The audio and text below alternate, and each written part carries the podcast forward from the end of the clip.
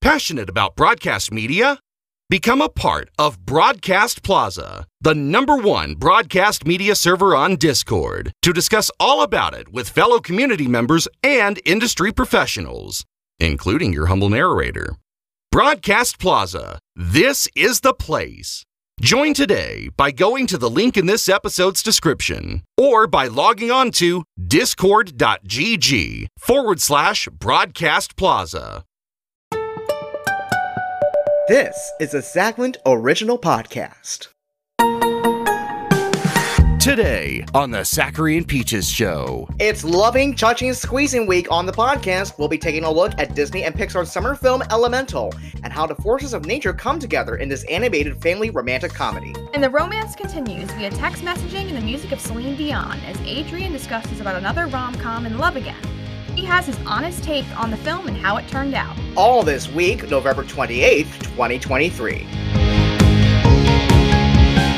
Connecting from Orlando and Baltimore. It's all about animation, autism, and everything else. This is the Sachairi and Peaches Show with Adrian Mata and Emma Settles. Welcome to the Sachairi and Peaches Show, folks. I'm Adrian Mata, And I'm Emma Settles. and uh, we hope you've had a well. If you celebrate Thanksgiving, we hope you've had a uh, wonderful uh, uh, week of uh, giving thanks and all that. But um, anyway, Emma, how was your week? How was your week? It's been interesting. Um not a whole heck of a lot of specific updates. Thanksgiving was was pretty interesting. Um it, it was it was relatively good. I, I enjoyed it. Some again minor family stuff in the way, but all things considered, it was a pretty decent day, thankfully. Um dinner was awesome and I actually got to help cook a little bit this year, so that was wonderful. Uh, in addition to that, the craft fair is literally next week, so that's slowly but surely uh, rolling up. Can't believe how fast time flies. Um, so I just recently finished everything that I uh, that I needed to to get my uh, stand all uh, all fancy schmancy, both when it comes to holiday decor as well as um, all of the merchandise that I'll be selling. So yeah, just wish me luck with all of that. And I can't wait to let everyone know uh, just how everything goes with uh, with that next week. Other than that, I think uh, yeah, things have been relatively steady. Um, again, I guess as the winter holiday season uh, fast approaches, uh, you know, that being said, it's been uh, things have been definitely been a little interesting, and uh, we're we're still not entirely certain what we're going to be doing for Christmas itself. Um, again, due to just a bunch of stuff going on right now, and uh, the fact that one or more of us may be needing to travel. Um, again, I don't want to go into spe- into really specifics, considering the fact that you know it's it's this is an animation podcast for crying out loud. Um, yeah, that being said, uh, we're we're slowly but surely figuring things out, and things should be uh, should hopefully be uh, be okay once the actual holiday season, at least the winter holiday season rather, rolls around. Uh, Adrian, how about yourself? I understand that you had a little bit of a Home Alone ish situation going on with you this Thanksgiving. Yeah, I was a Filipino Kevin McCallister uh, for uh, this week, uh, surprisingly. But um, well, I was supposed to, I was supposed to be going on uh, a family family vacation with, uh, with my mom, my dad, and my younger sister. But unfortunately, um, I had to work uh, my two shifts this week, or well, in the past week actually, um, over at Universal Orlando. So um, that was uh, that was pretty much about it. But um, yeah, but over at um over at Auntie Anne's on Wednesday over at Marvel Superhero Island, we were a little bit late to getting our all of our stuff uh together, and so we almost started out with like pretzel nuggets, but we got so we got we got everything. We slowly got everything uh up in stock and ready to serve to to all the guests, and uh, it was just all touch and go from there. And then, as far as uh, I'm concerned, with the uh, with the interplanetary popcorn stand on Saturday, uh, yesterday at the time of recording. Um, that was a it was a bit of an interesting. Well, I wouldn't say interesting, but uh, but it was kind of really a cool kind of a day, so to speak. I was working. I was working alongside another coworker of mine, and uh, you know, they're they are a they're they're really um they're a cool bunch. That's all I'll say. But uh, but it was kind of really interesting doing that uh, stand and just kind of really you know going through it throughout the day with them for at least a good part of the day anyway until um until like an hour or so before I had to clock out for the day. So uh but yeah, nothing nothing too interesting uh, other than the occasional times where I had to uh, take cash and whatnot. And um but but yeah, everything was uh everything was okay. So nothing too interesting out of those two shifts. Um, I had a little bit of an excursion uh the day before on Friday when I decided on a whim to go over to Disney Springs and um and I decided to have lunch over at Chef Art Smith's restaurant called Homecoming. And it's basically this is basically a Southern comfort kind of a restaurant with a bit of Floridian flavor to it.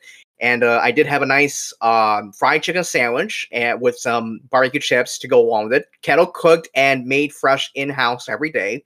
So that was fun. So everything is like everything there is like pretty much made from scratch and and such but it was a really good meal and um and I enjoyed it. So there is that. And I also uh jumped on the virtual queue line for like three hours for Gideon's Bakehouse. And that is like the small bakery over over there that has had a lot of buzz and a lot of attention uh since it first opened a couple months. I think a couple months or so back.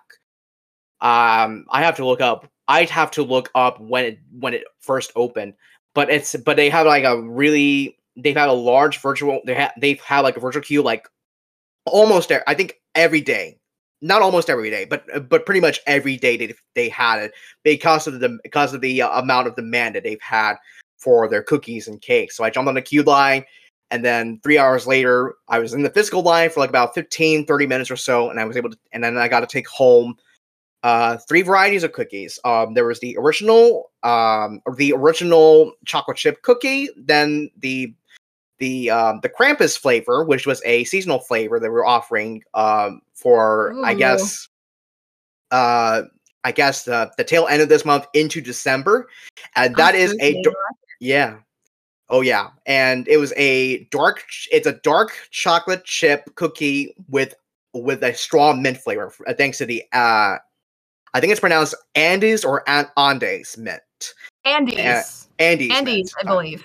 Yeah, so that so that one is a yeah, so that's a dark chocolate with the with the with mint, and I also took home the banana bread chocolate chip flavor as well. Uh, in order, um, well, I kind of wanted to get the box anyway with a trading card, and they also gave me a second trading card because I got the limited flavor um seasonal uh cookie, which is the Krampus. So uh, so I got so I got to take home two for the price of one, and the box to go along with the two. So uh, so there's that, and I might as well you know look at it for a little bit and just just you know go ahead and recycle it because because there's not really much uh, keepsaking for that one anyway. But but it is it is pretty cool just to uh, take home a little bit of that. The interior, by the way, it's like it's really it's kind of really cramped in. There's no dining space. There, all there is is a line and the display cases uh, for for the cookies and the cakes, and of course the uh, the uh, the counter for the cashier as well. It's like all connected together, and the interior itself it is a it reminds me so much of Tim Burton's works, especially with the portraits and the hung over bookcases. Like it's something you have to see, and I actually have like two. I actually have like two photos that I'm gonna send to you a little bit later. Uh, and Oh, not please do. I in the mean, way- yeah. Sorry. Go ahead, Adrian. Well, I'm, I was gonna say, I was gonna, well, I was gonna say, I was gonna, I'm gonna send those two photos to you uh, a little bit later. It's not much, just the cookies and of course um, the cakes as well. At, at least one of the cakes, yeah. But uh, but the interior itself, like you have, you have to jump into the virtual queue line and then and then walk inside, and you know, go through inside the uh, the small space to see it for yourself because um because you are not going to believe you are not going to believe how much thieving has gone into that you know this little big shop that is uh, Gideon. So uh um I would say for the aesthetics, I think for the as far as the interior goes, I think it is worth the hype. As far as taste goes, I'm to be honest, it is not that groundbreaking, but it is uh, but it is a very unique um it is quite unique. You know, to say the least. With all the, I think with uh, I tasted the original chocolate chip and the Krampus flavors. I haven't uh, touched the. Um, I haven't touched the banana bread chocolate chip cookie yet, but uh, but I did uh, let uh, I did let my younger sister try one, and she uh, she said it's good. So um, so uh, I'll have to see about that. But uh, but anyway, they're really good. Um, they're kind of really up there, a little bit up there, if not, I think up there, and and then some with uh with Crumbl cookies. But um, uh, and I was talking with uh with uh with a couple guests in line, uh, Mike, uh, Juliet, and Tina, and they were kind of really they. It was not their first time over at Gideon's, but but they had they had been there before, but I was talking to them like, oh, what should I get? What should I get for the, you know, this is my first time here. What should I get uh, for my first time? it's like, and so we kind of really talked a little bit like while I was in line and decided, I think I'll just get the original chocolate chip just to see how it is. And then probably get like the, um, I'll probably just get a limited edition uh, flavor to kind of really, you know, see what that's like and then make and then of course if i decide to come back you know maybe i'll try the other flavors as well like one regular flavor maybe another seasonal flavor or two regular flavors. But but um you know it was just it was just nice to talk to them and you know i didn't mention the podcast to them but i probably did not anyway but um but it was nice to talk to them and i was able to come to my senses like you know eventually like through talking to them like what i wanted to get from there. And so um yeah it was a really cool just a nice little experience uh, as far as the ambiance and the food itself is concerned. And uh, yeah, pretty good time. Pretty good time over there at Disney Springs. Sounds like you did have a very good time. That sounds uh sounds awesome. Honestly, the fact that they have a bakery that's got a little bit of a Burton-esque sort of flair to it, I think is uh is really interesting, and I'm glad that they did something like that. Again, I think the uh the line so it, it seems to be uh, both for the experience as well as the cookies, especially if you know the fact that you said they're kind of up there with with Crumbl, and I I like my Crumbl cookies. Um, but yeah, I'm I'm glad that you had a good time, and I'm glad you, you got an opportunity to just experience this uh, little slice of uh, of Burton-esque fun and uh, tasty sweets at uh, Disney Springs definitely. And uh, yeah, and I will send those two picture pictures to you later on, uh, like to you personally. But um, but again, you won't believe what you know what they've got over there anyway. So you know, with the, oh, I'm with excited the... to see it. I'm I'm very excited to see it. I mean, you, you just mentioned you just mentioned Burton, and I'm all my my anything that's like Burton inspired, my my interest is almost immediately peaked. So uh, yeah, I'm very excited to see this place. Yeah, definitely. Um, by the way, um, keep an eye on Emma's socials, um, on DeviantArt, on uh, well, I don't have your Fur Affinity account listed there, nor your ArtStation account, but um, but, I don't uh, really we... do much on ArtStation. It's uh, it's more of a portfolio. That's all right. Well, uh, keep an eye on DeviantArt and of course her Fur Affinity account. What is your Fur Affinity account name, by the way? Uh, Giant Peaches or something? Uh, my fur affinity is peaches, P pumpkin, P U M P Y K I N. Uh, all one word. All of the P's are capital.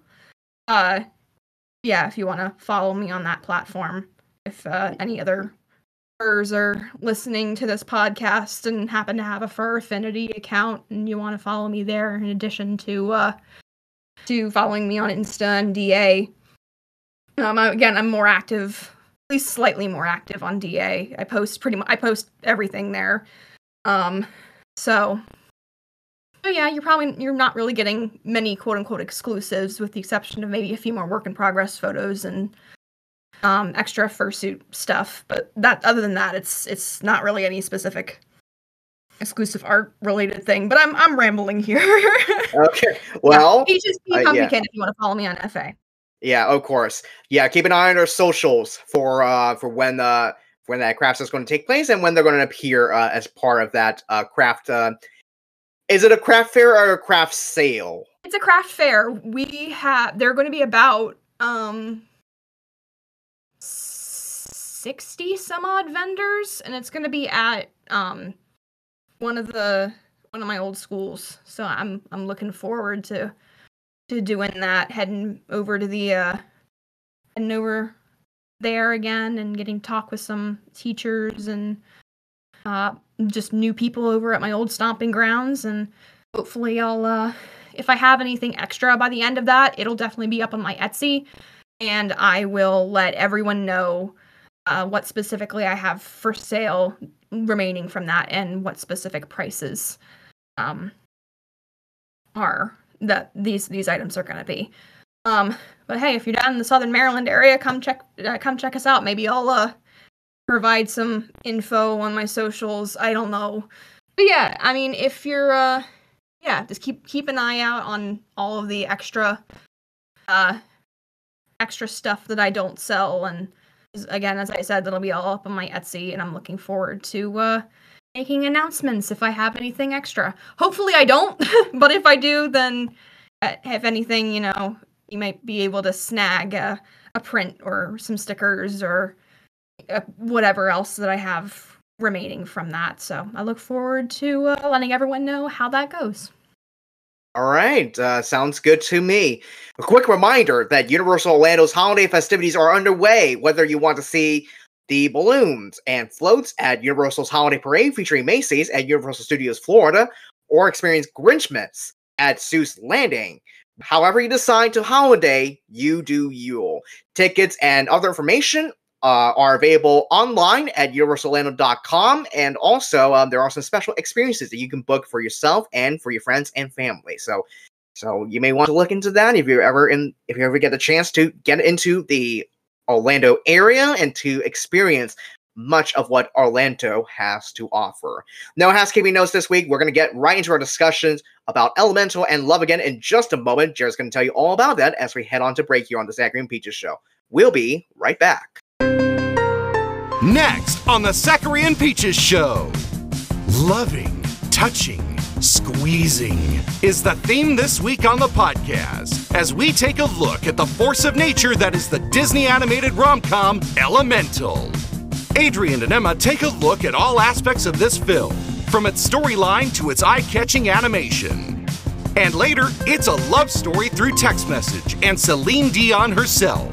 Adrian discusses another rom com, Love Again, and gives his honest take on the live action movie starring Sam Heughan and Priyanka Chopra Jonas. Coming up after the break.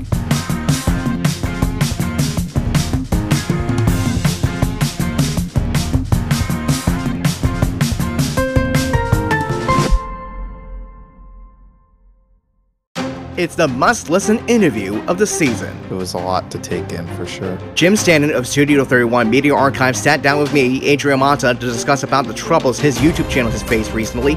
Fair use, copyright laws, and archiving broadcast media are at the forefront of this cautionary tale. Until this all happened, I've never had any issues with any party before until all this. And I've been doing this for a total of 16 years. How did he respond, and what does the future hold for Studio 31? I feel like I'm specifically being targeted. My future of using YouTube might be up in the air. I don't think YouTube cares for its providers that much. The Zachlin exclusive, fair use, copyright laws, and archiving broadcast media. A conversation with Jim Stanton of Studio 31 Media Archive.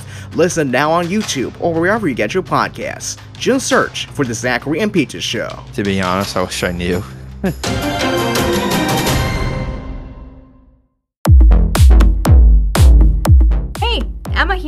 Stay tuned for this week's question. Spotify listeners can reply through this platform's Q&A feature on their mobile device to have their say.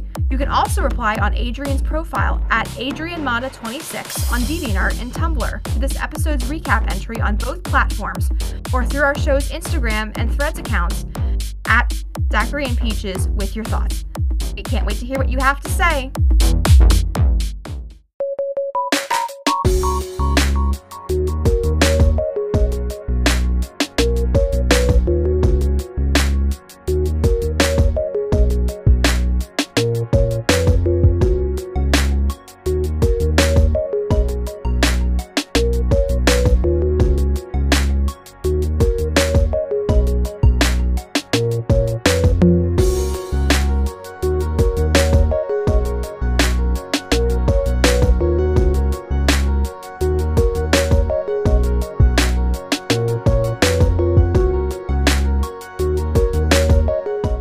Neurodivergent, in depth, unique. You're listening to the Sachairi and Peaches Show. Alongside Emma Settles, I'm Adrian Mata, and it is loving, touching, and squeezing week here on the Sachairi and Peaches Show. We're going to be talking about a summer film that wasn't quite necessarily a blockbuster, but still had plenty to talk about. That would be Disney Pixar's film Elemental. Emma? Yeah, I mean, we have talked, or at least, you know, speculated a little bit about this film in some prior episodes. I believe two prior episodes from our past season. And initially, at least my opinion of it wasn't very favorable. It was definitely sort of a, oh, Disney's trying to reinvent the wheel here sort of thing, as well as the fact that, you know, taking note of the fact that even though it's getting pretty decent reviews, at the same token, though, marketing, at least stateside, seemed to kind of do it a bit of a disservice which we'll we'll get into the nitty gritty and the, the specifics with all of that a little bit later. But you know, that's at the very least was was my initial read on it. However, after I finally, you know, got a chance to sit down and actually watch this movie with, you know, with a fresh sort of focus and a fresh, you know, pair of eyes, I actually it, it, it actually surprised me. Um, I think I actually liked it a lot more than what I initially thought I was going to. And um it's funny, I guess we're going a little bit out of order with with the notes that I have typed up here. But uh just starting with the fact that the film is is eye candy. But you know, we'll get into more of that as we as we actually enter the uh, the the meat and potatoes, the the real discussion here. So that being said, uh, Adrian, why don't we introduce our audience this week to the plot of Elemental? Let's embrace the light. The living elements of earth, fire, water, and air converge together in Mother Nature's metropolis that is Element City. Ember Lumen is set to take over the Fireplace convenience store in Firetown, run by her father, Bernie, from Fireland. But her temper gets the best of her one day during its red dot sale when she has an outburst inside the shop's basement, flooding it and somehow summoning a city inspector and water element, Wade Ripple. Now, facing the possibility of getting Bernie's shop shut down, Amber and Wade have to work together to track the source of the leak and stop it. But in the process, they begin to realize how much they have in common with each other. So, can the two elements coexist in harmony without harming the other? movie will answer that question. But uh, we're going to get into uh, as uh, the meat and potatoes, as Emma has uh, just said here. Uh, first of all, this is familiar territory that we're getting into. Zootopia talking about you know racism and xenophobia, and also really being about a story uh, about difference and embracing the difference, and rather than ignoring it. So, um, so uh, fundamentally, um, what you know, how much of this story, you know, I guess what I should ask here: How much, you know, what is this? How, how does this story, you know, embrace the different embrace um differences in in that regard? I think actually, if you again, if you're comparing it to Zootopia, ironically, here I at least I personally feel that Elemental, at least to some respect, talks about racism, xenophobia, general hot button issues, I think a little bit better than Zootopia does, especially considering the fact that I, I think the fundamental difference between Zootopia and Elemental is not only the fact that they're, you know, they're they're discussing these issues differently, at least to, in in some respects. But how ultimately, at least what I what I personally gathered from Elemental is that Elemental, as you said, is fundamentally a story about embracing difference rather than ignoring it, rather than erasing it. I think at least after a point there, Zootopia kind of got a little bit a little preachy and in your face, at least specifically surrounding the fact that, you know, focus more on what we have in common as opposed to what our differences are. While as Elemental, I think I, I think it does a very good job on the aspect of trying to bring up the fact that yeah, everyone is different. And yes, the world is not designed for specific elements. Like, for instance, as literally Ember says it best herself, you know, Element City in and of itself isn't really designed for fire people. And that that being said, that that can also bring up connotations of accessibility of ableism in some ways because here they have this world that's basically designed only for all the other elements and then almost completely if not completely actually yeah completely excluding fire people from existing in their society to the point where Ember specifically discusses a time in her life where she was physically banned from entering a space because of the fact that she was a fire elemental and that they were afraid that she would destroy the the plant that she had desperately wanted to see. Again, this this film go- talks about everything from at least, you know, brings it up to some degree from segregation, microaggressions, the d- differences between one's cultures as well as how inter uh even in even members of a specific culture sort of butting heads with one another but in in the midst of that i think if we're focusing especially on like the dynamic between wade and ember i think that once they finally have that that that really pivotal moment in their their relationship where they physically touch each other for the first time and they realize they don't harm each other, but rather produce steam. I, I think, you know, obviously they both kind of had this connotation in their head that, you know, Wade could very well snuff out Ember, or Ember could evaporate Wade.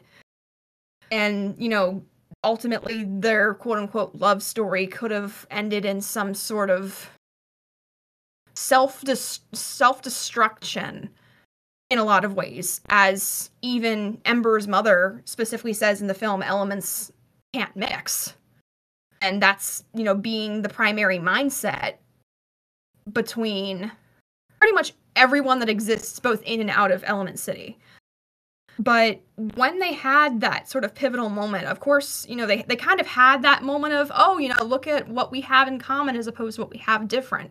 But the same token, though, I think I don't remember who specifically mentions it, but there's there's a sort of a line in there that that at least hints towards the instances of rather adjusting the world and adjusting yourself to better be understanding and more compassionate towards people who are different from you. That ultimately, the, the world that we live in shouldn't be a world that fears differences or tries to erase differences, even if it is in the name of of peace and equality and, and kindness and you know kumbaya. This film instead, I, I think it, to some degree has a little bit more of a nuanced understanding that yes, we need harmony and yes, we need you know, people to be nice to each other and we need the elements to mix. But at the exact same time, we still can't live in a world where difference is completely ignored because again, bringing it back to that whole line of Ember basically saying, you know, that the element city is not built for fire people.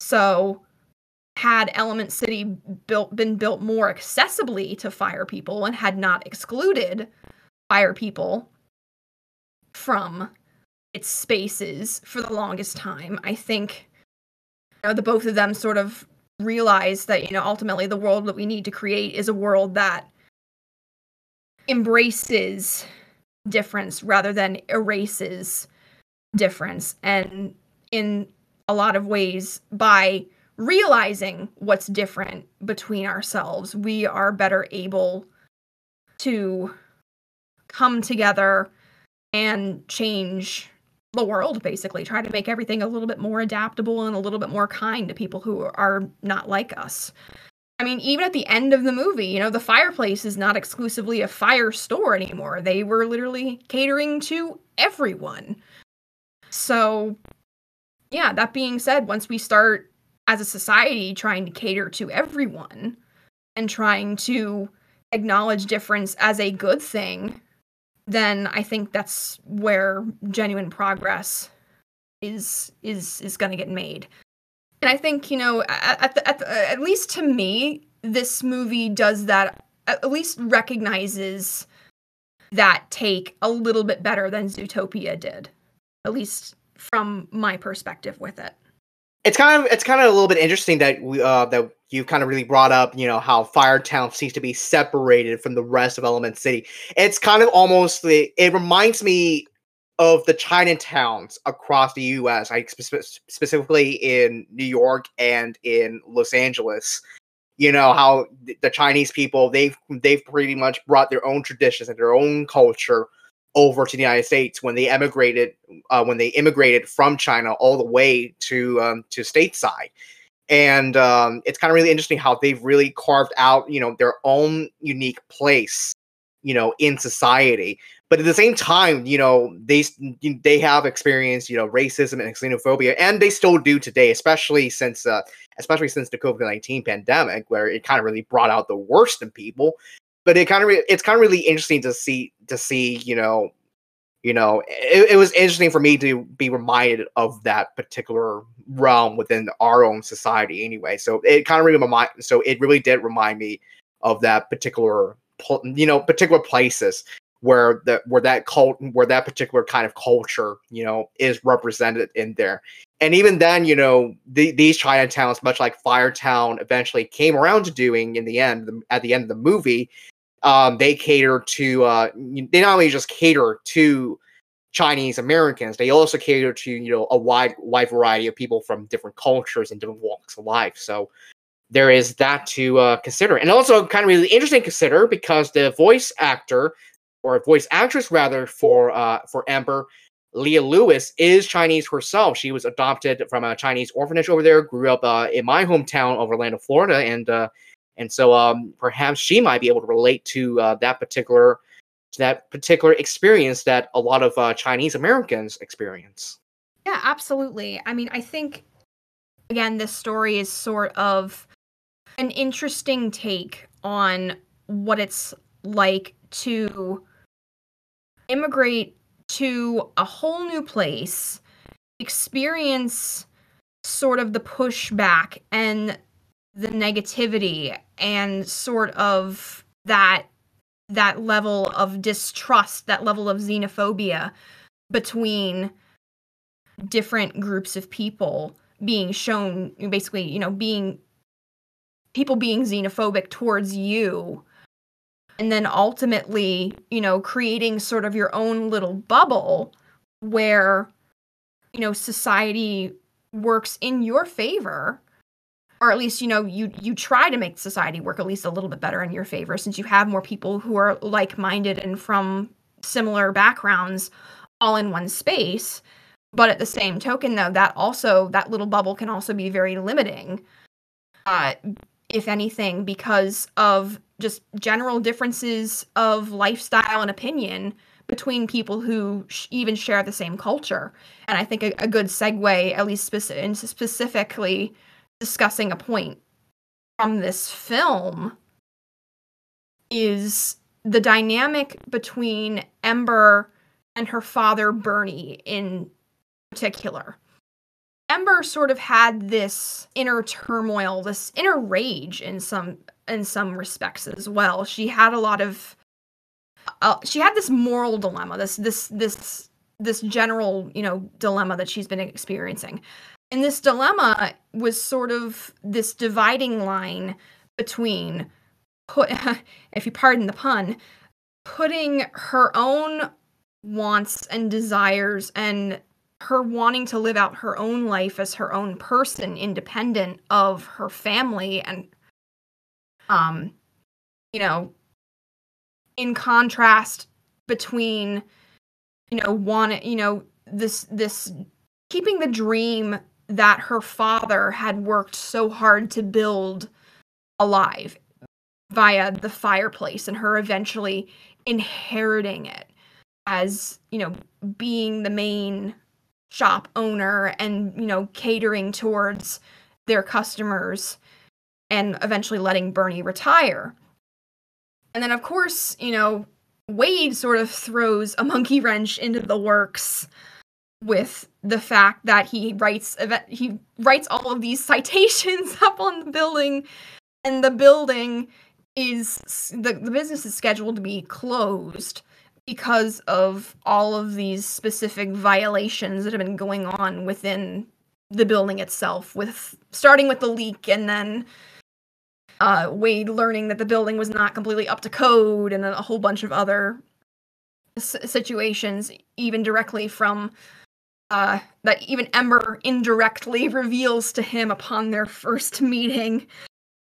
But yeah, that being said, I think as Ember and Wade sort of hang around each other more and get to learn a little bit more about themselves and each other, um, Wade is able to help Ember realize that this stress that she's been under, this sort of you know, this this sort of pushback that she's been feeling within herself ultimately is the fact that, you know, she's been tasked with the job of keeping her father's dream alive, even if it means completely sacrificing herself and her own wants and her own desires in order to protect her family.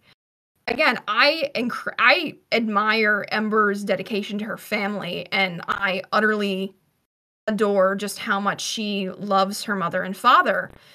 But at the exact same time, as she re- she slowly starts to come to terms with the fact that what is good for the family isn't necessarily good specifically for herself and that she ultimately needs some time in order to discover what exactly she wants to do with her life and have an opportunity to sort of take a step back and live out her own experiences in her own life, all while still supporting her family.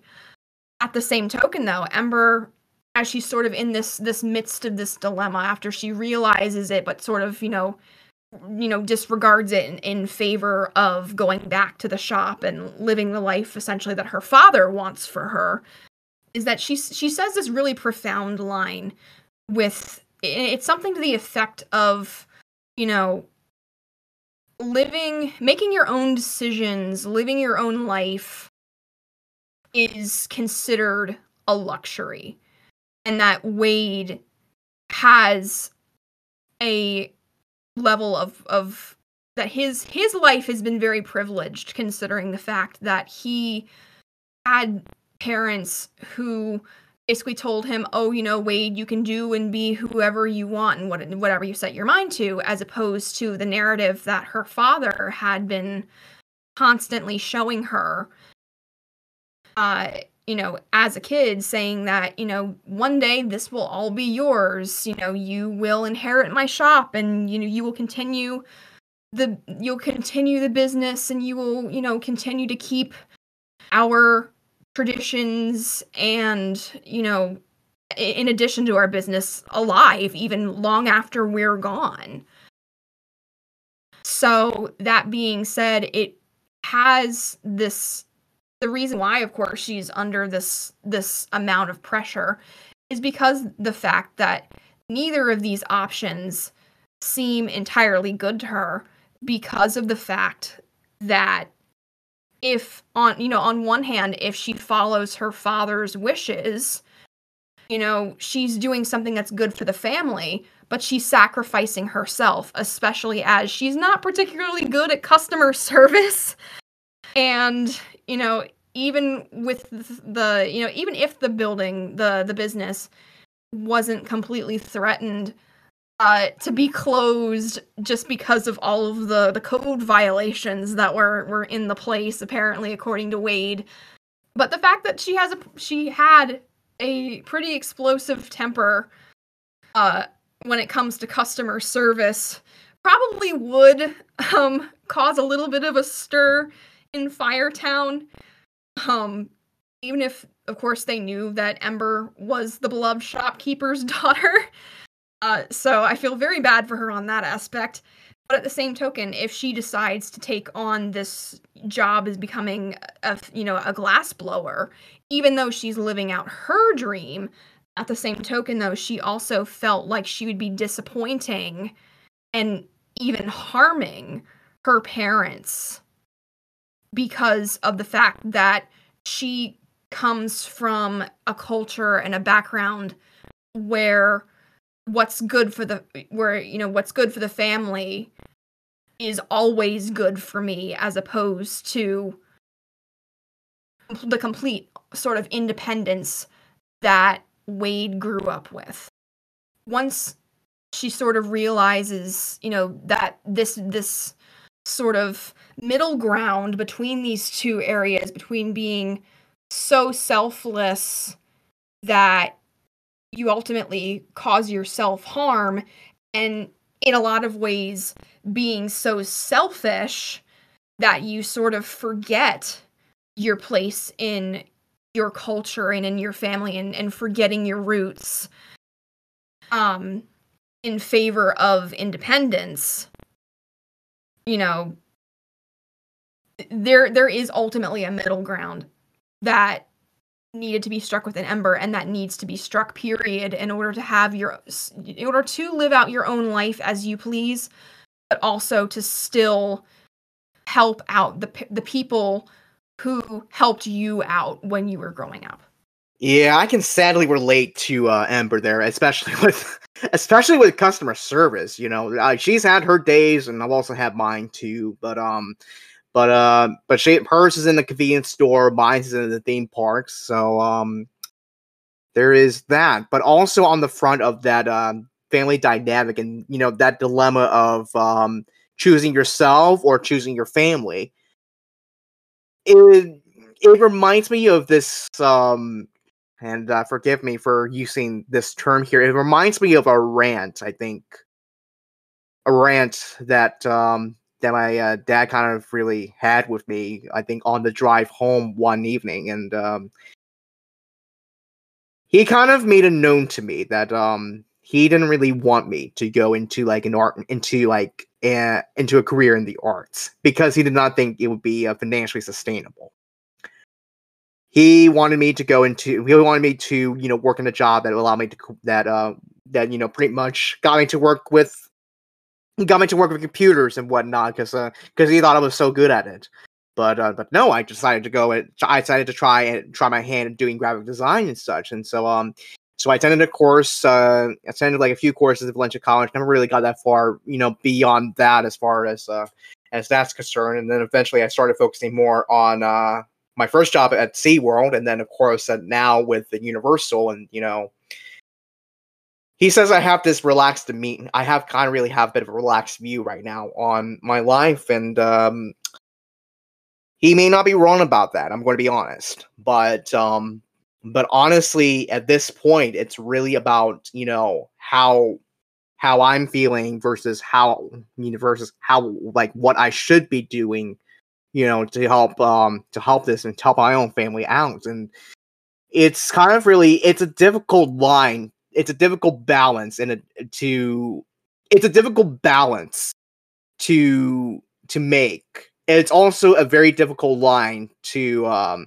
to go through. Much like um if I can if I can use uh, an analogy here, it's much like trying to walk a tightrope and uh, in a Nik Wallenda style of fashion there and just doing that over the Niagara over Niagara Falls and such.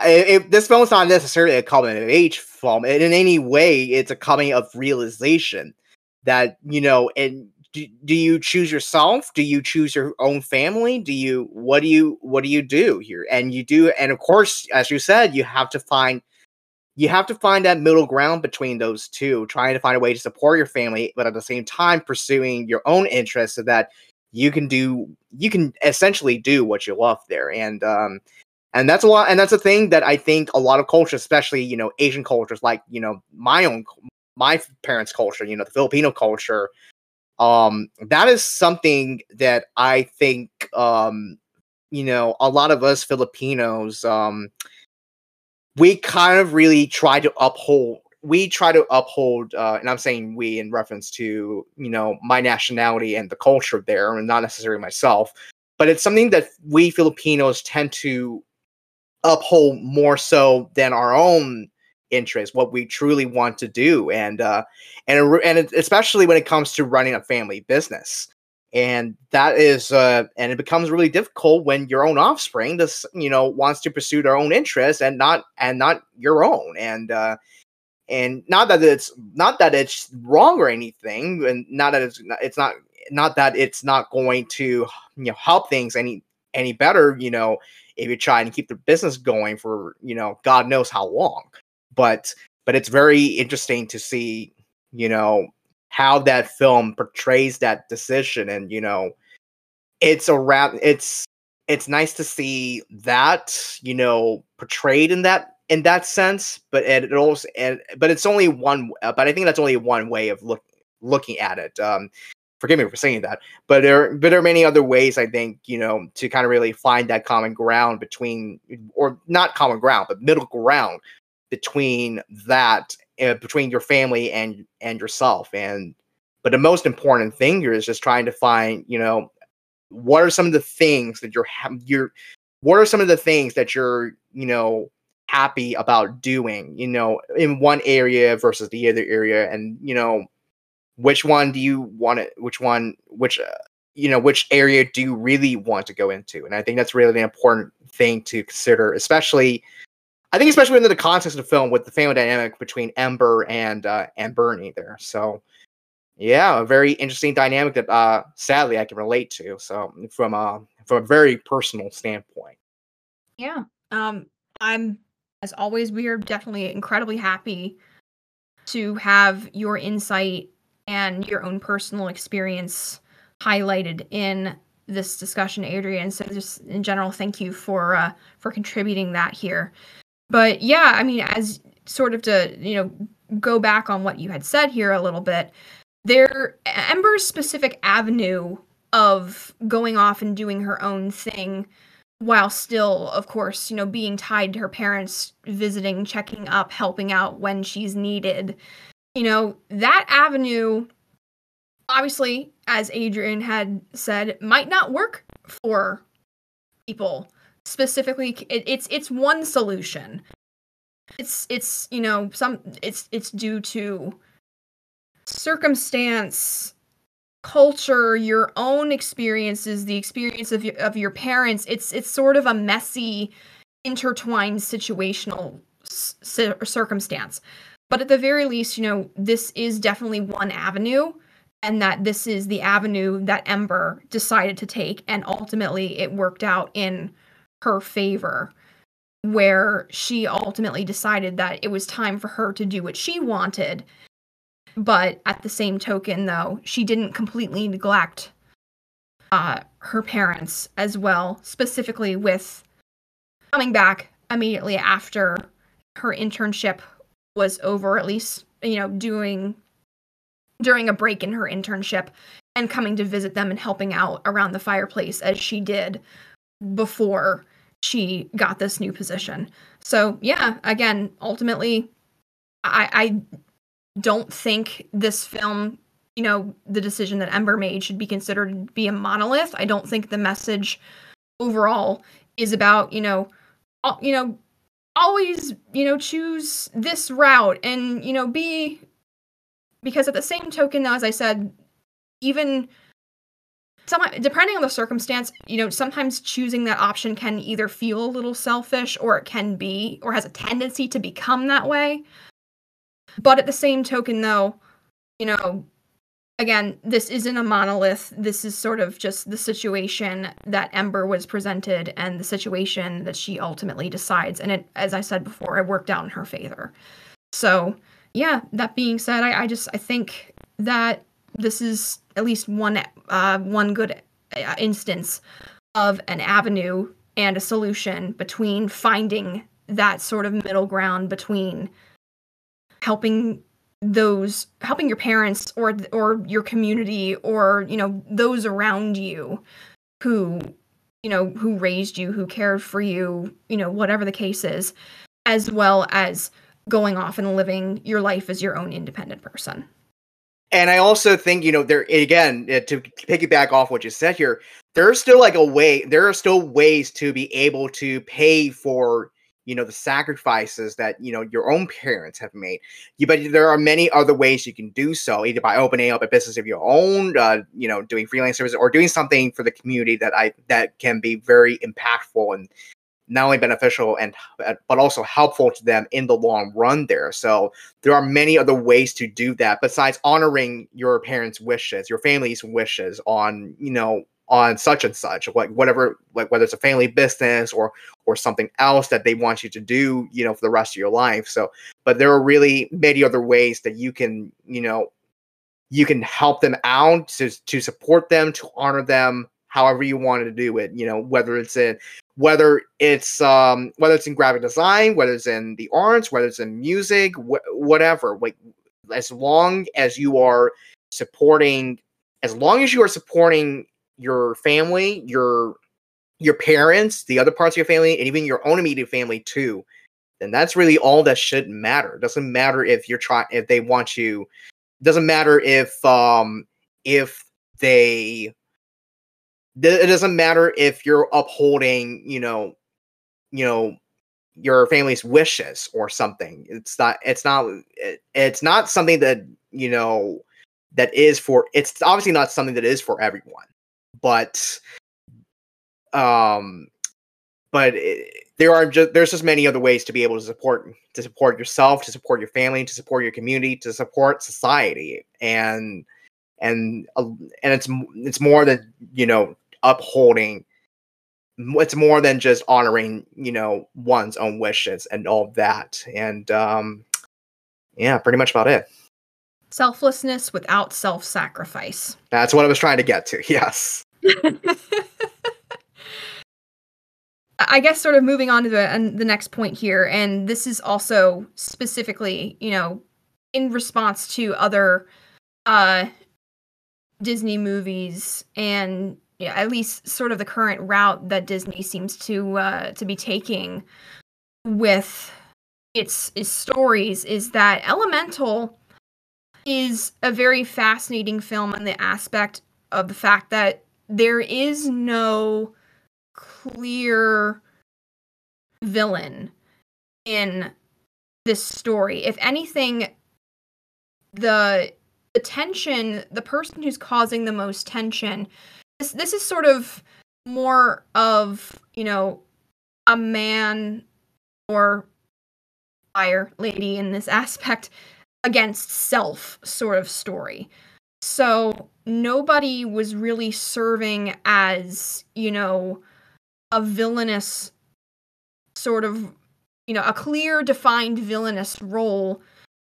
Um ultimately, you know, this is more of a story of the internal battle that Ember faces with herself, as well as some of the concerns that she has observed within society in Element City.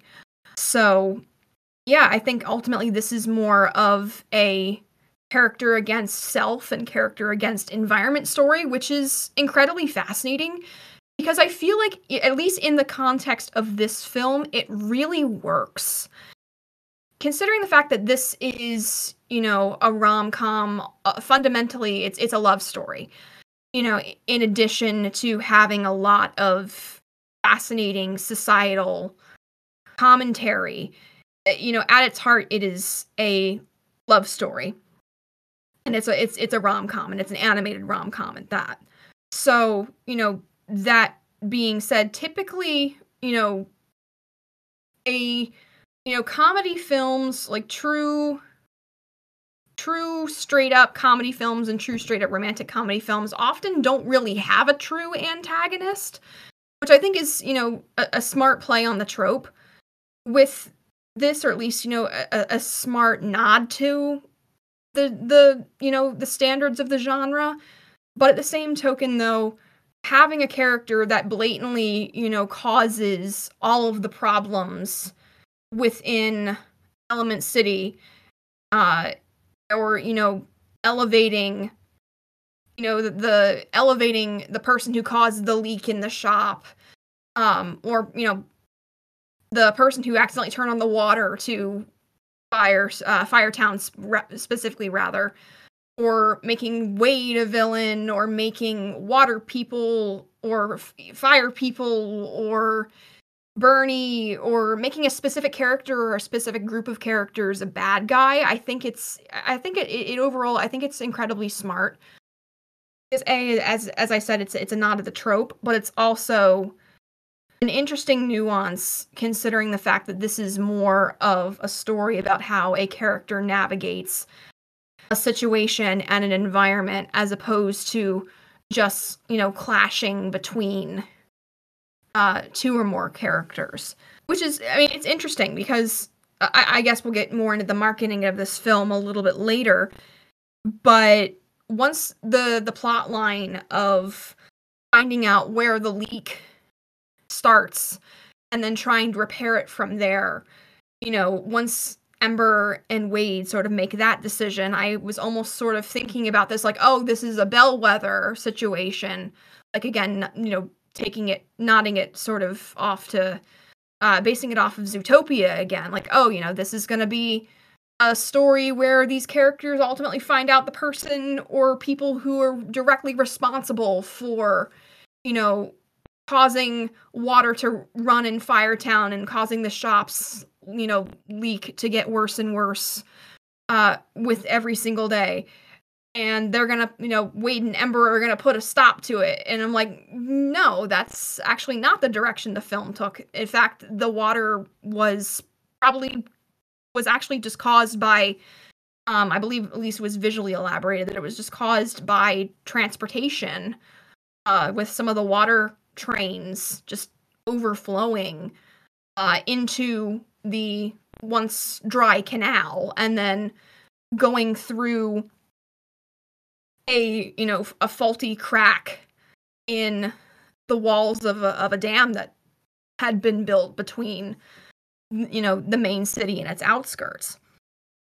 So i think you know in, in general that strategy considering the fact that they put more of an emphasis between internal struggle and societal struggle as opposed to just the struggle between one or two characters i think is incredibly effective for this film in particular. And i like the fact that even bernie isn't a true villain either because ultimately you know he just wants what's best for his daughter. He just wants to preserve his culture. He just wants to be you know seen and respected and all of these things are very good things and again there are certain circumstances where there are i mean Nimona i guess for for example sort of bring up something that you know you uh, something's very close to your heart adrian but ballister's partner um, whose name is unfortunately slipping my mind um, Ambrosius. Yes, Ambrosius. Thank you. Um, Ambrosius, even though he is, you know, a good guy, quote unquote, he's still an antagonist between Nimona and Ballister's mission because of the fact that A, he was brainwashed, and, you know, B, before he even knew more about Nimona, he was, you know, the kind of person he he was the ultimately the one who would who stepped it up at you know the step of the mission from his higher ups that you know oh go after the escaped convict um so he was ultimately just doing what he thought was was right and Um, so yeah, I, I, again, of course, there's many other examples, but that's just the one that definitely came to mind. Especially again, considering the fact that you're such a you're such a big Nimona fan, Adrian. But yeah, there are instances where good characters can become not necessarily villains, but rather antagonists to uh, the wishes of the main character. But in this film, we technically don't really get even the the fake out villain sort of role. We we just kind of play it straight, um, which, as I keep saying, I personally feel like was a very smart decision. Um, from what I've heard about a lot of other Disney releases, including at least again from through speculation, including the most recent release, Wish, they don't really have a true villain role defined. And I personally think that, you know, maybe that trope could become a little bit boring after a while. Um but at the same token though, you know, I'm not the people involved with you know Disney's original IP storytelling department. Plus, at the same token, though, maybe all maybe it worked for Wish. I don't know, but and maybe it'll work for all the subsequent films that come after with the exact same, you know, who who want to use that same trope. I don't know, but at the same token, though, I, I think it's it's uh, to sort of bring up an old phrase of mine. It's a bit too early to tell but even still it, it could have the possibility to become a little bit repetitive but at least in the case of elemental i think you know completely omitting a traditional villainous role was the smartest decision that could have been made I love a good Nimona comparison or reference there. So good on you for um good on you for um going back to my favorite film of oh, um you're very one, welcome one, one of my favorite films of all time there. Um yeah, thank you. Uh but to go back to that comparison between Zootopia and Elemental, how it handles racism and xenophobia and at, at its core and you know handling and embracing our differences this is where the storylines diverge from each other zootopia has of course they it kind of has the it does have a fill in later on with bellwether you know stoking fear and division and racism against the predators and the prey it within the namesake Zootopia metropolis. Whereas with Elemental, this is kind of really more, I guess, um, not I. I'm not sure if I'm going to use the. I'm not sure if I'm using the right terms, but it's either systemic or systematic, and uh, but and it's kind of really, in, and in a way, it's kind of you know implied that the that the elements, you know, they don't always get along with each other and they've had to work out their own differences and such i mean with the um at the um at the train station well not at the train station but at the um at the um at the immigration gate of sorts um i think ellis I, the ellis island of element city if i'm using the correct term for that but but over there as the as all of the elements from all their different all their different lands as they come into as they come into Element City. You know, um, there there's of course this large mural hanging over, eh, like hanging overhead there. The first wave depicting the water people, the water elements, you know, coming coming over to Element City and establishing it. The second wave, uh, consisting of the earth elements coming into Element City, and then the third wave being the air element coming into Element City. And then there's of course this fourth element, which is not portrayed in the mural, but uh, but is represented by Bernie and Cinder coming into Element City. Kind of a way represents this fourth wave of elements uh, immigrating into this mother nature of a metropolis that is Element City. There, back to what it was back to the point of you know the elements not quite getting along with each other they were able to work out their differences you know i, I mean that's what i think at least you know they were able to do work out their differences and even embrace their own differences in a way that you know benefited all of them. Uh, when when the fire elements came into Element City, you know, it was kind of in, to them it was a bit of a interesting situation, a bit of a precarious kind of a situation, trying to trying to make a part of their cultures and uh, and society in general. For whatever reason, it has never quite really worked, and and um, and in a way, you know, as we established early on in this discussion, you know, they were kind of really segregated into their own own, uh, I guess, their own district of sorts called Fire Town.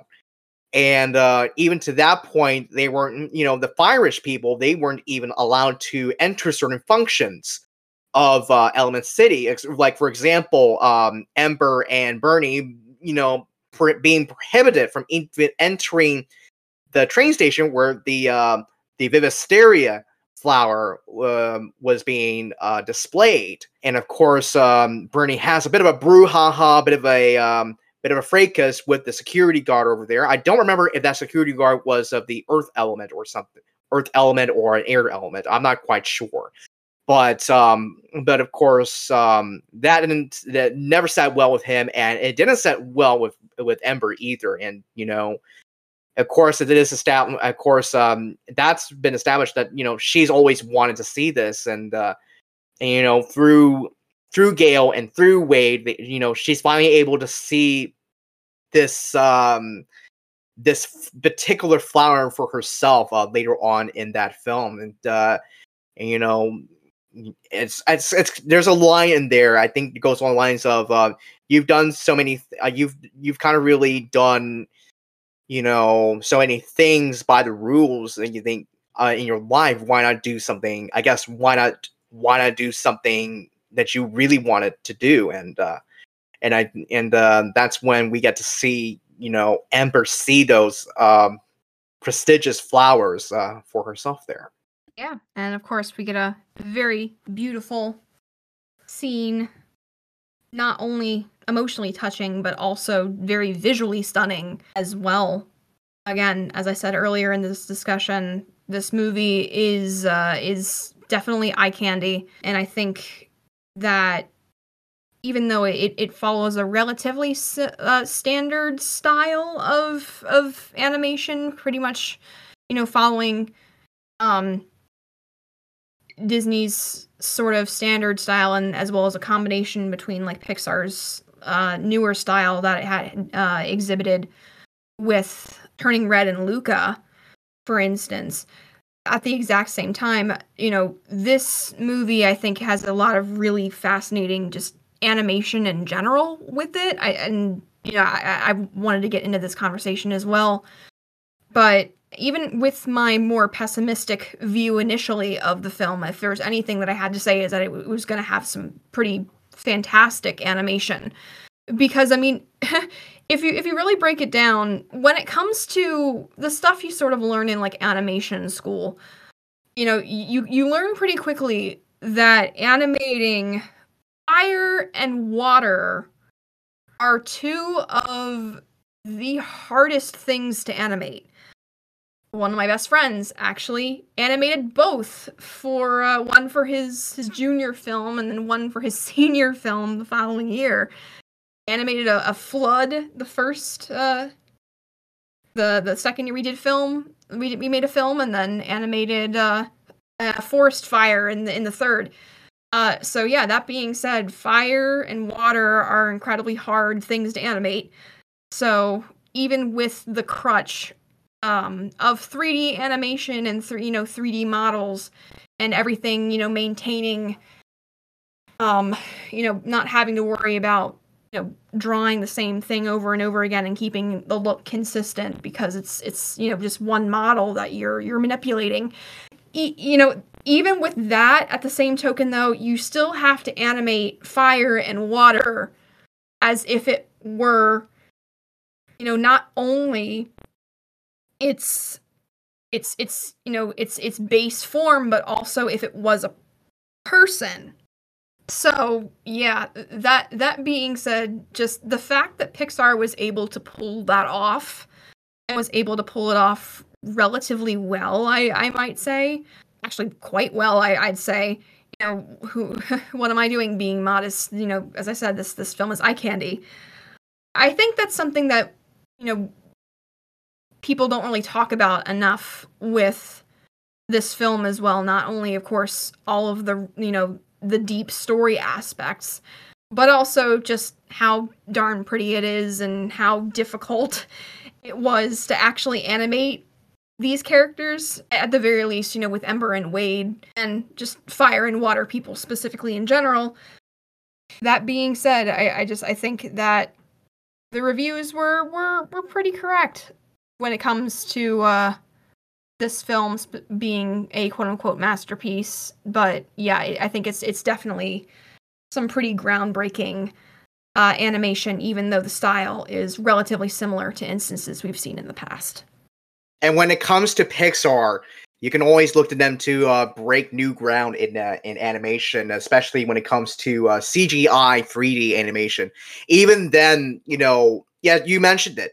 Fire and water are the two most difficult ele- uh, two most difficult natural elements to uh, animate in, in not just in 3D animation, but also animation in general. Even then um pixar was you know they had to make their own creative decisions on how to be on how to portray these element characters uh ember and wade and also all the and the many other residents and citizens of element city and trying to portray these these elements uh fire water air earth trying to portray these elements in such an accurate uh in such a accurate and artistic way. Well, not really our accurate way, but more of like an like an like an artistic and authentic way possible that showcased the personality of those characters, uh, be it their voice or or uh, or whatnot. Uh, I I think I read I read up an article on on the film there that uh, Ember's uh, I guess uh, Ember's appearance was based on her smoky voice here, uh, Leah Lewis's voice in particular, and uh, and so uh, that's how she kind of really got her own uh, that's how she got her own look uh, as a part of that film there. Uh, that's one in particular instance. In that's one particular instance there. Um, another thing is uh, again the creative decision they had to make here, and you know the transparency of the water, and you know how and everything else that went into it. Uh, there is a documentary on Disney Plus called "Good Chemistry: The Making of Elemental" that um that in the well, since, even though I have not I which I have not watched yet, but um, but I'm I'm sure it uh, it it goes into it has some very good insight on on how the film was made and uh, certain choices the animators the character designers everybody a part of the team creating elemental um made those you know how they came to those decisions on on appearance of those uh, of those characters and even portraying Element City in general. Yeah, that's definitely something that uh, I hope to uh, give a little bit of a watch myself, especially since uh, uh, you know me, I'm a, I'm a sucker for uh, all those behind the scenes uh, sort of uh, sort of things. I always like those elements. Pardon the pun uh, because of course you know as a filmmaker myself it just it allows me to see inside the head at least uh, partially of the people who are involved in the production and uh, gives me some general advice tips and uh, inspiration for my own projects yeah certainly uh, i i don't know if there is an art book on elemental i i think it might be um I think that might be out already. I'm not sure. I'll have to check on that. But it's also, but if there is an art book on Elemental, I'm sure it's another great resource to look into as to uh, the certain creative decisions and choices made uh, as a part of that film. Now, the marketing for this film here, uh, we made comparisons to, to Zootopia. The marketing kind of almost made it out to be like an ex- like almost an exact repeat of that particular film, but uh, even with the similar topics, it still is very much its own thing. But you know based on uh, i guess based on the reactions that we've um that i guess we've heard about and even speculated on on this podcast um it was rather poor so was it uh, you know what is it? What was it about the marketing that you know fell flat? At least, uh, at least for consumers and for us moviegoers, or and is it a message from Zootopia that we needed to hear again, but in a different, I guess, in a different, uh, and in a different story, in a different style, in that matter.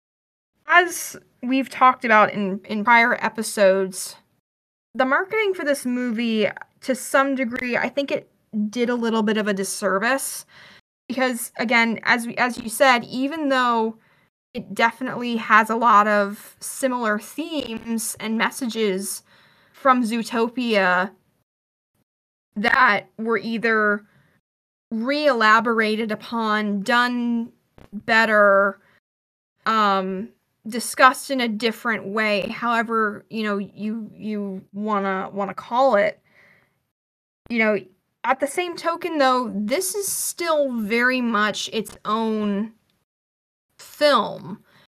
Plus, in, adi- in addition to that, I, at the very least, think that it sort of downplayed its romantic comedy ness to some degree because I think it didn't really tease a lot about, you know, the incredibly important messages that it that it wanted to discuss, but it also kind of downplayed its own, you know, the film's quote unquote sort of classification, the thing that made it sort of stand out and made it different, at least plot wise, from Zootopia. The fact that this is this is a love story and not, you know, a, a repeat again of Zootopia, because Zootopia very much had sort of a you know, we need to find out what's going on in the city and we need to solve this mystery.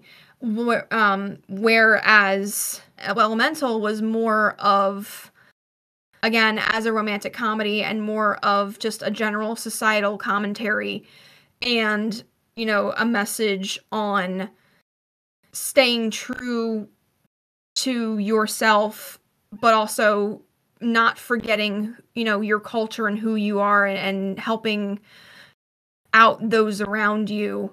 So, yeah, again, even though it definitely did have sort of its similarities, at the same token, though, the fact that it was being advertised as a, you know, we need to solve a mystery or we need to save the city film, again, I think was definitely a bit of a disservice to it.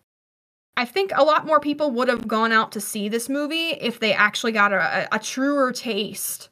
At least, you know, uh, you know, when it comes to the states i think a lot more people would have actually you know i think the film would have just done better in general had they had teased more about what makes this film unique rather than oh it's zootopia but instead of animal people it's now element people having a lot of similar themes to zootopia isn't a bad thing especially since I, you know, I would say we need to hear. I think just the world needs to needs to know that you know difference is something you know regardless of whether we're talking about in the context of you know racism xenophobia sexism ableism you know whatever you know whatever the form of discrimination is you know or just you know, general you know, discrimination in general you know, in order to properly combat that, we don't want, we shouldn't erase difference, but rather create a more equitable world where difference is not only accepted, but also celebrated and things are changed to make the world more adaptable for difference as opposed to just catering to one group over another. So, you know, yeah, I, I think that message definitely needs to be heard again. Having that sort of carrying over from the Zootopia era, I think is it was something that was very smart. Um, especially since I think, at, at least again from my own perspective, this film did a little bit did that a little bit better than Zootopia did. At the same time, from a marketing standpoint, because you know that was that aspect of the film was kind of downplayed um it, it almost seemed like it was it was just a repeat of the previous movie as opposed to something that was entirely new even though it touched base with some of the similar themes And I kind of wanted to point out, and forgive me for using political analogies here. Zootopia was released towards the end of the Barack Obama presidency, and, and as we were on the precipice of a Donald Trump presidency. And even then, you know, I guess the message never quite got, a, you know, never quite got across. I guess in that a- aspect there. To hear it again post in the post-Trump and post-pandemic era, might be inaccurate to say post-pandemic because uh, technically COVID nineteen is still around us and you know, to some extent. But in a post-pandemic era and in a post-Trump era and in the era of Joe Biden as president, maybe it was uh, maybe it was necessary to hear that message again um, from a from a film that kind of really catered a little bit more to the furry community to something that was you know more abstract with um you know with the natural elements when you disregard the the shoddy marketing that um that preceded the film and surrounding the film after the film. It is a message that is worth you know repeating that we can that you know especially when it comes to dealing with people of different cultures even with different sexualities too. Um as within the lgbtqia plus community that uh well I, i'll, throw in the Nimona here again that you know Nimona did um i think Nimona did quite well as a queer story but uh, but uh back to elemental you know embracing working out and embracing the differences between yourself and people of different cultures different sexualities different races different everything. Um, it's something that just needs to be heard, you know, once again, you know, in in this uh, society, in this uh, functioning democracy that is the United States of America, and even elsewhere around the world too, where democracy functions too. It's important to be able to hear that message and then, you know, remind yourself that not all not all of us you know look alike. Not all of us think the same think or do the same uh, the same as others. And it's important to you know understand you know perspectives from many different people on how they live how they work how they play and uh, how they get across the aisle and such when it comes to certain situations. And it's very important. And obviously this movie was a had a very important message that um that of course you know we had to be reminded of time and time again. And you know i don't think it would be wrong to say that we may have we may even have more films you know down the line that may even address this in in different ways in terms of storytelling and and getting the message across but um but like i said uh, elemental may have done its job a little bit better than uh, than what Zootopia did yeah, I uh I agree, Adrian. Very much agree. So uh yeah, that's uh that's elemental in a uh hour long nutshell, I guess.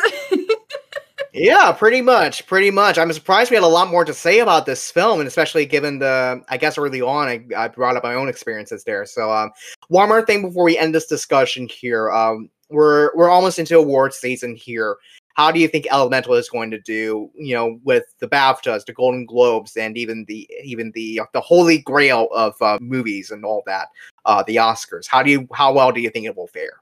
I mean, again, if anything, knowing that it's a Disney property, um, I think that you know, even if it doesn't wind up taking any awards this season, I think specifically at the very least, it will be nominated pretty much for everything. Um, you know, at the at the very least for the Golden Globe and the Oscars. Again, I think it's even though I was the one who kind of brought up this point um, in the in the in the discussion notes that we were preparing before we started this conversation to begin with. I, again, I think it's still a little bit too early to tell, as in who specifically will be going home with said prizes at the end of next year's award season. As, as well as the fact that just, you know, who would even be nominated to begin with. But I think that this movie has a pretty fair chance of uh, of possibly taking one, if not more, of said prizes. Even though I'm, I'm usually very kind of meh about Disney victories, when it comes to uh, when it when it comes to Os- the Oscars and the Golden Globes and the BAFTAs and just you know award season. Uh, if Elemental does wind up taking home one or more awards, I don't think I'll be disappointed. Just considering the fact that, if anything, this movie definitely is a pretty groundbreaking feat of visual storytelling. Yeah, if anything, just for the way that it was animated and just for the way that Pixar was once again sort of playing uh it was sort of going back to its roots and you know telling constantly telling itself that it can that it can you know improve upon the work that it does and just constantly outdoes itself with just how breathtaking and how incredibly animated their 3D animation is. And again, that legacy was started all the way back with Toy Story, and you know now here we are at Elemental, and uh, and that legacy still, at least to some extent, continues.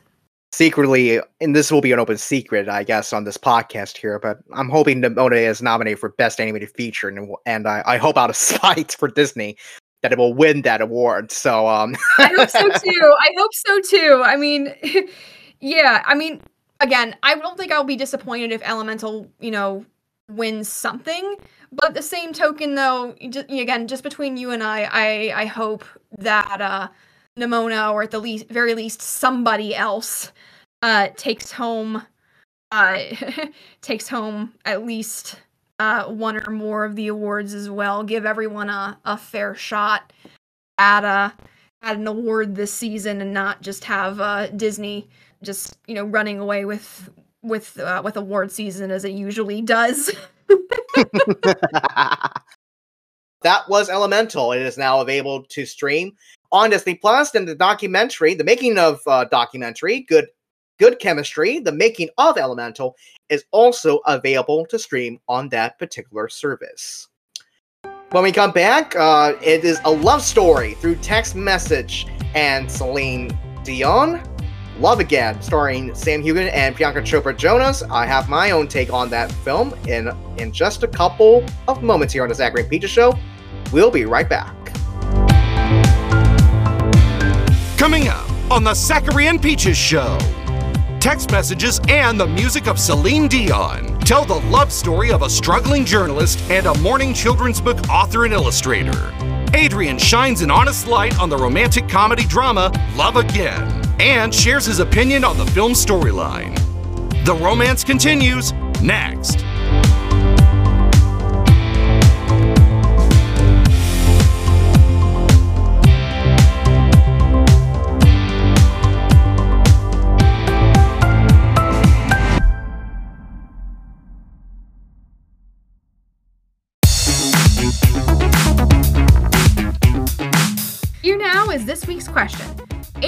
I discussed about the Disney Pixar film Elemental and how it got across its message of embracing the many differences that make up society.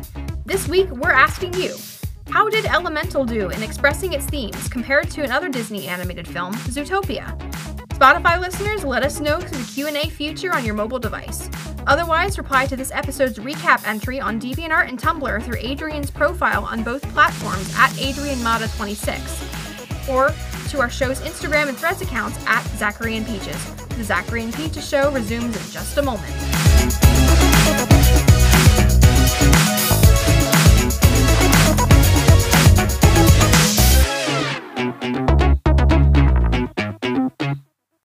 It's time for more animation. This is kind of like the, the alternate journey between Retzko and Haida. Because finally, the man worked up the courage to ask her out, and she said yes. More autism. I've done like a I've done like a playlist slash mixtape on Spotify for it. Um, I've started a fanfic on it. That's I'm trying to get um, off and running here, where uh, Nimona's kind of really trying to deal with the aftermath of the events in the movie. And more everything else. Do you honestly want? Do you honestly? you you probably know what I'm going to say. Spirit Halloween could open in freaking February, and I would not care. I could be in there all the freaking damn time. Season 2 of The Sachairi and Peaches Show. New episodes every Tuesday on most major podcast platforms.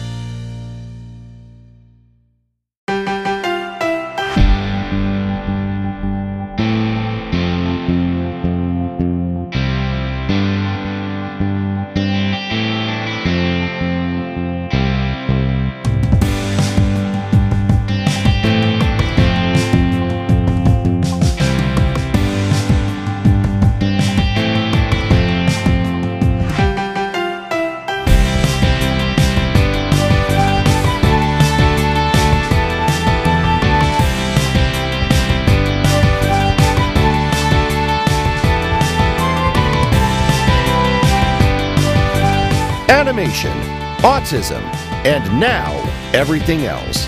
The Sachairi and Peaches Show continues. We're back with more of the Sachairi and Peaches show, and it is on to something completely different.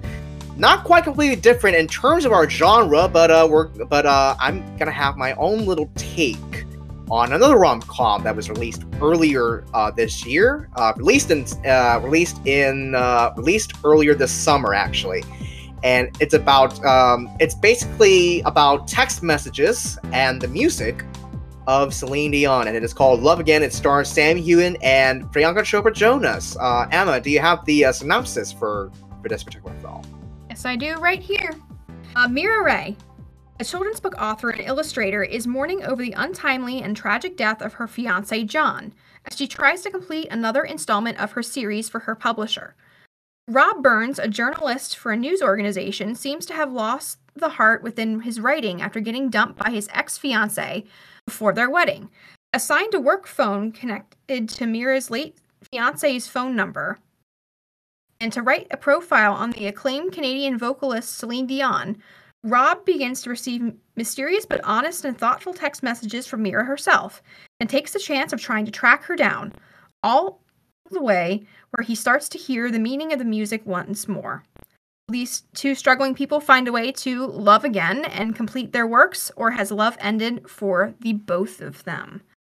And of course, we uh, we find that out in the movie. But knowing how many rom coms go, I could I probably know the answer, but I will still keep my mouth shut. Okay, Especially since I haven't seen this movie.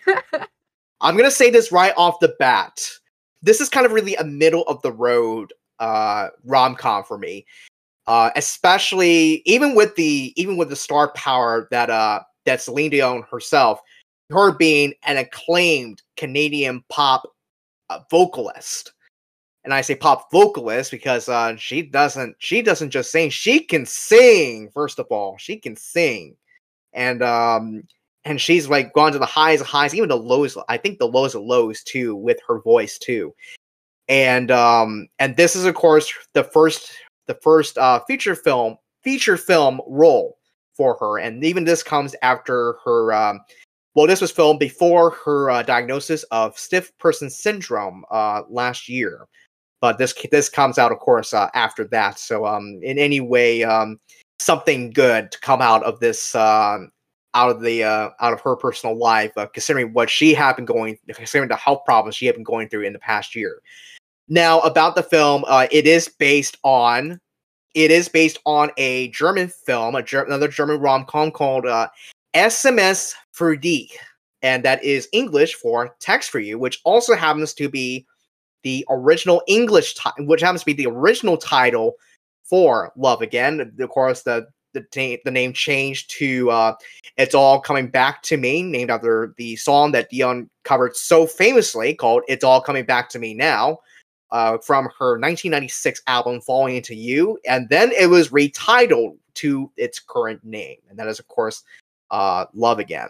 So, of course, much of the film, you know, being a remake of the uh, the German film, uh, which uh, for brevity I'm going to refer to as "Text for You," uh, but it really borrows a lot from that particular film here. Uh, of course, the storyline, the basic premise here, you know, love love pretty much uh, kind of really flourishes um, first through text messages, and of course, you know, you know the people and the people in question meeting you know eventually meeting up and you know having a connection of sorts so um so obviously we go through the storyline of course um and uh of course Mira Ray you know grieving the loss of her fiance John and Rob Burns you know kind of really in a bit of a rut with his writing when he is assigned to write a profile on Celine Dion. And um and you, you know if he doesn't if if it doesn't come out the way you know his um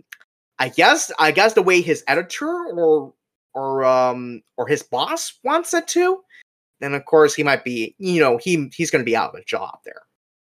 Of course, the storyline goes on, and you know, um, he's given this uh, this corporate phone uh, by his by you know from his workplace, you know, to kind of really keep you know you know, for collaboration, I guess, between workmates and also surveillance from from his higher ups. Um, of course, um, Rob is kind of really a little bit, uh, you know, he's kind of, you know, not too enthused about about the power of love here, and uh, and I think it's kind of really best exemplified. I think with the you know the press conference that Celine Dion has as part of her um part of her upcoming tour. You know, portrayed, of course, portrayed in the film. Um, when he asks her, uh, you know, about you know the lyrics that she sings. So, um, one particular lyric from uh, "That's the Way It Is," "Love comes to those who believe it," and then another song that I don't remember the name of off the top of my head. The lyric, you know, one of those lyrics goes, "Love is ended," something along yada yada yada, something along those lines, and he asks her, "Do you really believe in the things that you say?" And Celine's response is that you know, Rob doesn't know anything about love. She, you know, he doesn't know anything about the many, I guess, the many intricacies, the complexities, the nuances about love. And it's um a very interesting response because love has a lot of different kind of love has many different connotations for many people. Um, we kind of really we kind of really took we did talk about elemental in a bit of a and it took us like about an hour long to to do that discussion there and uh and you know the many complexities you know but you know, with Ember and Wade's relationship and all that and you know and all of that here but uh, but I think with uh but back to love again here um you know these um these text messages that Rob receives from Mira not knowing it is her from on the other line you know he decides he's going to track her down. Well not track her down but he, you know he wants to find out who's sending those text messages to his work phone number. And so and, so he and his he and his uh coworker they go to this bar and um and he spots um this woman of course the woman in question being Mira Ray herself and um of course uh, she already has a date uh and uh, of course uh, that date is none other than Nick Jonas playing a character named Joel which is kind of really a bit of an immersion breaking moment in the film because um, if you're not quite aware nick and priyanka they are married. They um they of course got married a few years back and of course nick had uh, nick kind of really signed on to do this uh, bit of a cameo role in this film and uh, he plays this uh, sexually driven guy. Bit of a jock bit of a jerk too and um you know he's you know mira is looking for something that obviously uh, Joel does not have that she's looking for anyway, and uh, yeah, so she dumps him, and so um, and so uh, that's the that's the one particular moment I wanted to bring up in the film here, but it was just a bit of an immersion breaker. I, I don't know if it really it might have affected my I guess my I guess my viewing my perspective of that film, but uh, but anyway, um, you know, we go along with the storyline. Rob has this interview with Celine that, you know, he tries to conduct, but of course, you know, Celine being the person that she is, you know, she kind of really detects this um Rob's feelings about love. And, you know, he's kind of really uh cynical and of course uh based on, you know, the press conference, uh that press press conference scene from earlier, he's not quite um he's kind of really cynical about it. And so we just and so um she tries to help him out and uh, and tries to you know with his situation and uh, and of course, you know, he kind of really opens up about you know these mysterious text messages and and whatnot, and uh, um, but of course, you know, he kind of runs out of time to do the interview, and you know, but of course, Celine encourages him to try try this again. You know, when he has found his heart, when once he's worked out those issues over there.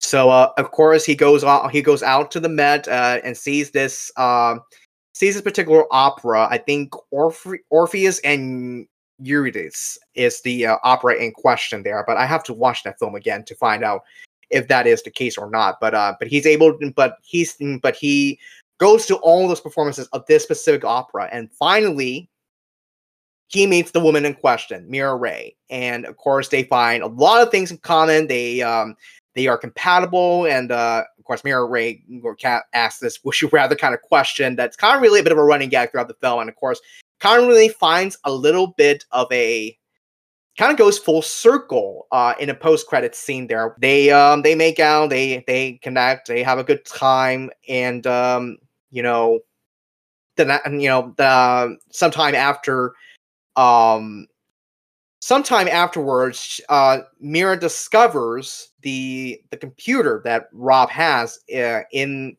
in I guess in his apartment that they're in and and she sees those texts that she was that she um, that she made to John's phone number, not knowing that that it's actually Rob's work phone number.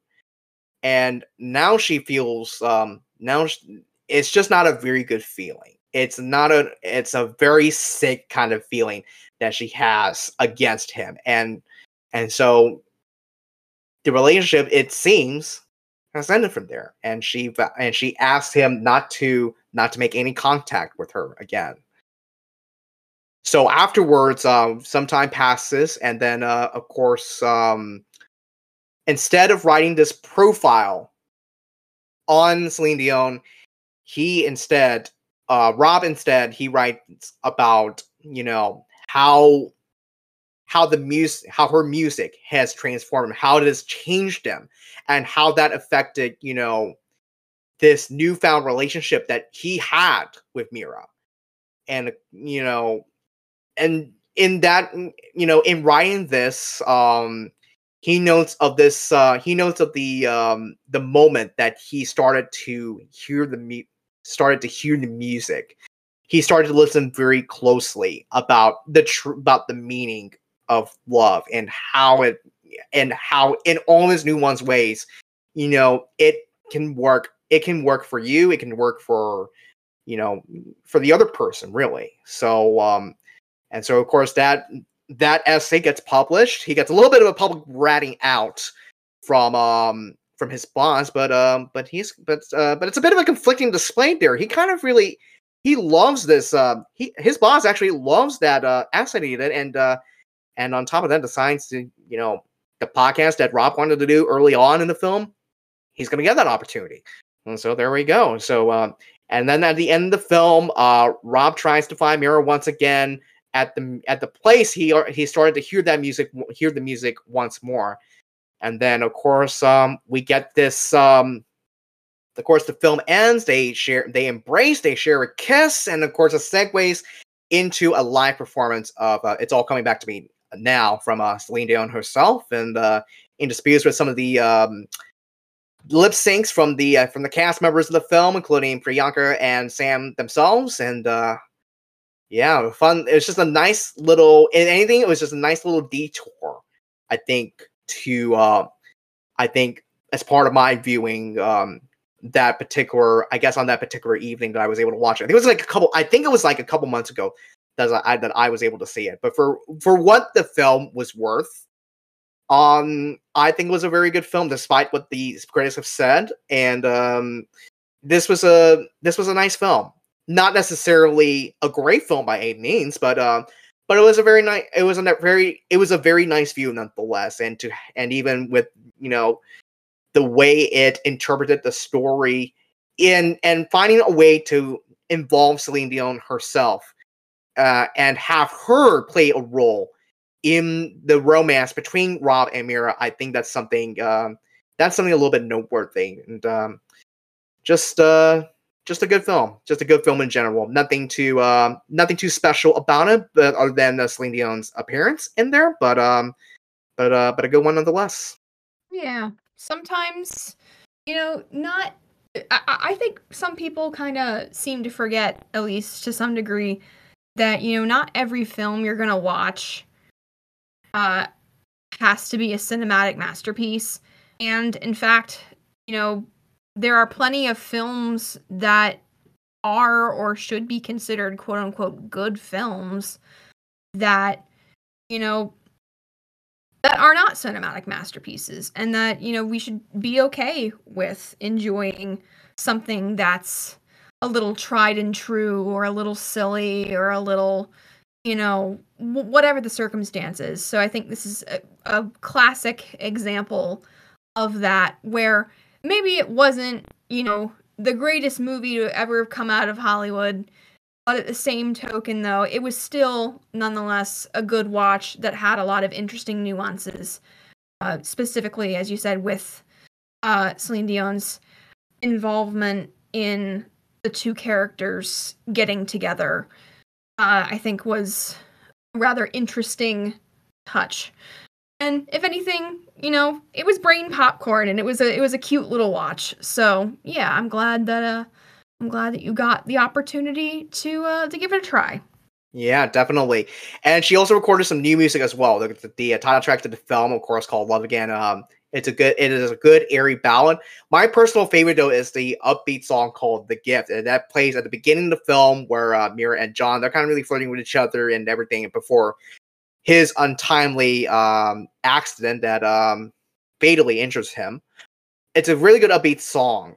Uh, middle of the road, I suppose, but uh, but it really speaks to you know it this you know with the upbeat production and whatnot. There are lyrics about you know how love how love can you know how love is love really is the gift and you know the many ways it brings it brings us together and and everything and just everything else about it you know with, within those lyrics anyway however we want to interpret it but uh but yeah the she recorded some new music for the film there's also a bunch of other pieces of music um from her that um that that is interspersed throughout the film um um, and I also want to say uh, there's also another song on there called uh, "I'll Be." That is also another one of my favorites too. It kind of really almost a bit of a sequel of sorts to uh, to this uh, mega smash hit from the movie Titanic called uh, "My Heart Will Go On." And uh, of course, we've uh, you probably may have heard about it. You may have probably heard about that song at one point or another in your life, anyway. But uh, yeah, one more thing about the uh, one more thing about Love Again here. Um, I did mention it was based on the film uh, SMS für dich, also known as Text for You. That itself was uh, based on a book uh, uh, of the same name by Sofie Cramer. So um, so um, props to her for writing that. Uh, props to the filmmakers of the original German film, and uh, props to the uh, the people that uh made uh Love Again and everybody involved in in those two films and uh and all that. So um yeah, nice middle road romantic comedy film drama whatever, but but um just a just a good watch uh, to get into like on a on a nice evening. So yeah, um, Love Again is of course available to stream. Currently available to stream on Netflix, and uh, there is that. Anything else you got to say, Emma? Yep, think we uh, we covered all we covered all our bases. All right, so uh, that is it for the Sachairi and Peaches show for this week. Next week, we're gonna get into our favorite holiday specials, our favorite holiday animated specials, be it from be it movies, TV shows, whatever. We're gonna discuss all about that next week, and I'm very much looking forward to um to that particular discussion, especially what you're gonna be uh, bringing up uh, next week as well, Emma. Oh yeah, I mean, I if anything, you know, the the fact that we uh, kind of decided to carry on our tradition, um, so to speak, of you know making the last episode of our uh, of the first half of our season uh, be a very personal one. I think is is uh, a very fun tradition, and I'm glad we're kind of doing that again, especially in the spirit of the season. Because what is Christmas, what is the December holiday season without tradition? Uh, so, yeah, that being said, it'll be interesting getting to discuss uh, all of our favorite uh, wintry holiday specials and uh, movies specifically um, before we uh, before we wrap up for our uh, mid-season hiatus. So that's gonna be that's gonna be great. And uh, but you know, until then, uh, I'm Emma Settles. And I am Adrian Mata. That's the Sachairi and show for this week. We'll hope to see, we'll hope to see you next week for another episode of our little show here. So for right now, it's goodbye and uh, yeah, happy viewing. Bye.